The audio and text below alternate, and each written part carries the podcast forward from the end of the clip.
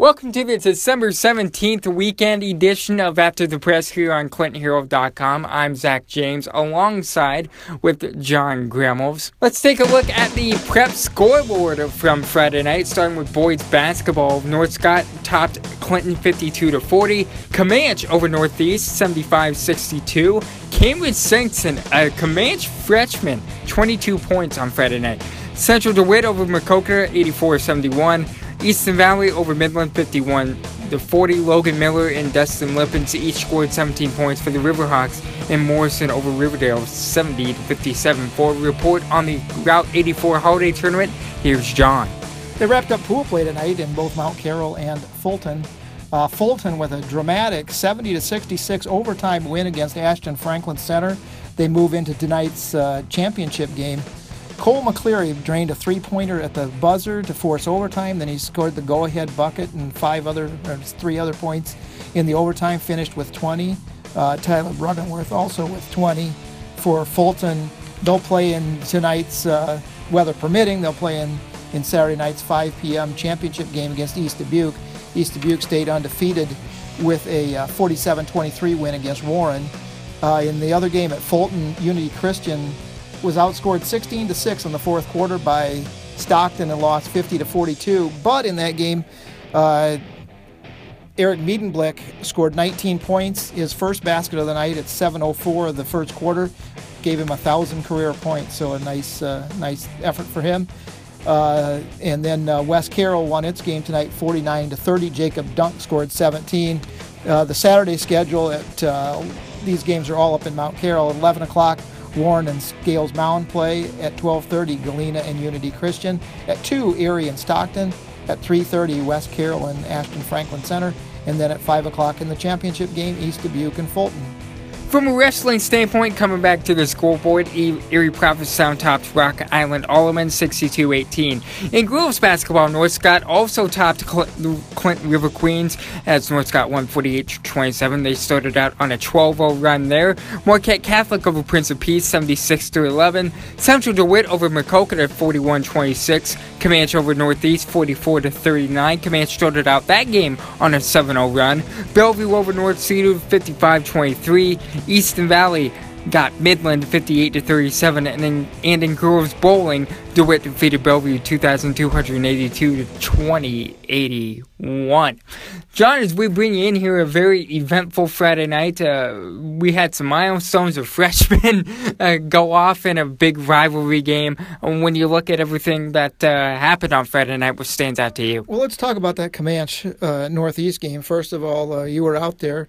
I don't really know if you can call it an upset when Comanche wins on its home court, even though Northeast was ranked number 3. Comanche was number 9 in the state last week, had a loss to the other team that it was tied with for number 9. You know, they came into the game with just one loss. They've been awfully impressive this year, and it sounds like it was a pretty good game. It was a very eventful game.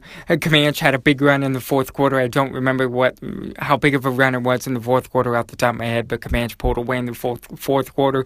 But it was a Comanche Northeast rivalry. We had a lot of patching going on in that game. And in the girls game, too, it was a very competitive game, a much more calmer game, but Northeast tried to make a big comeback there. But Comanche came out on top. The Comanche girls winning doesn't surprise me, but the Comanche boys, I guess it doesn't surprise me as much, but a 13-point win, and there was a 17-point margin with a minute to go. Northeast got a couple late buckets off the bench, but a big 13-point win off Comanche. I think they can build off of this one. And then, another team that's starting to build is Fulton. A really nice win for them tonight in overtime. That was a back-and-forth game. Each team had the lead. Fulton lost the lead a couple of times.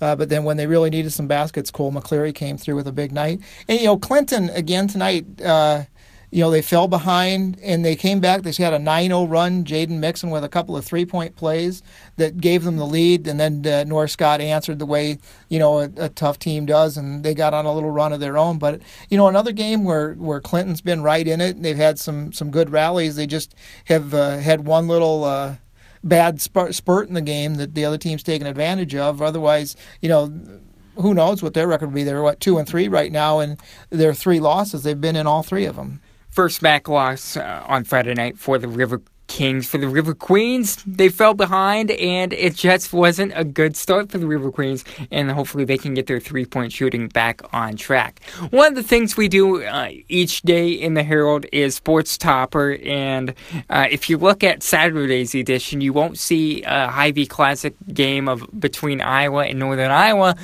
and the reason for that is it's not on TV. I mean, it's on online if you have like an Apple TV or something like that. It is on ESPN3. The Iowa State Drake game's on MC22, and if you subscribe to Cyclones.tv, you can watch it online there, but it's not on like the big time ESPN or ESPN2 or any other network like that. And it's hard to believe, too. And I mean, I don't know all the contractual things that colleges have to go through, but that some network, made-up network in the state hasn't even picked up that one to put two games on. I mean, it's just a shame that tomorrow, especially with the weather not sounding real good, that I bet you a lot of people would like to sit at home and watch that UNI-Iowa game, which is probably the better of the two games, you know, and a pretty intriguing matchup, and they're not going to be able to see it.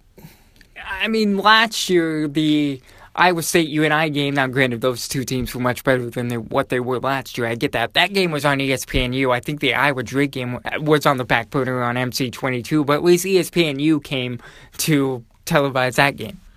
Yeah, it's like I said, it's just a shame that a game like that doesn't get picked up somewhere, and that, you know, even though it's a busy sports Saturday and there's plenty to see on TV, it's a shame that, you know, it's not one that won't be seen. One game we will get to see on Sunday, Bears-Packers. If you're a Bears fan, you know, it hasn't been a great season, but, you know, they could probably take a lot of satisfaction out of beating Green Bay. Green Bay's basically got to win out to if they want to have a chance of winning that North Division championship.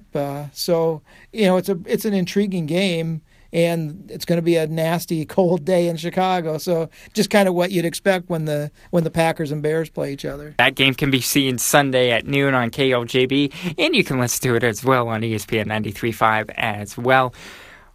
Since this is the last time you and I will be in this office together in 2016, let's just share our biggest highlight of the 2016 calendar year. You go first. Well, there were a lot of big happenings, you know, and a lot of, you know, successes on the high school scene, but I guess I'd have to go with Clinton Lumber Kings making it to the championship series of the Midwest League. A really good year, a huge turnaround for them in the whole Seattle minor league system.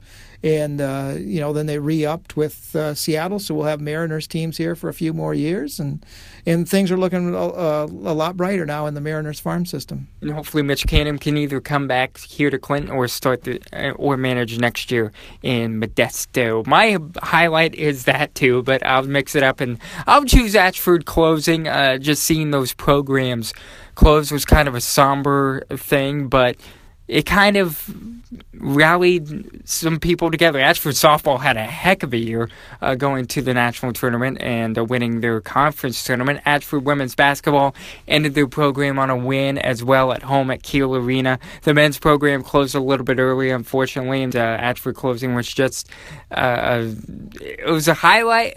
I don't know if I would like to call it a highlight, but it was a big bullet point to the year of 2016. Hopefully you can keep in touch with us here at ClintonHerald.com. You can follow us on Twitter at @CHerald_sports or email us at sports@ClintonHerald.com. John, enjoy the week off, and we'll talk to you in 2017. Yep, see you next year. That'll do it. I'll be back with you next week for some solo podcasts here on ClintonHerald.com. But for the final time in 2016, for Zach James and John Gramels, have a good weekend.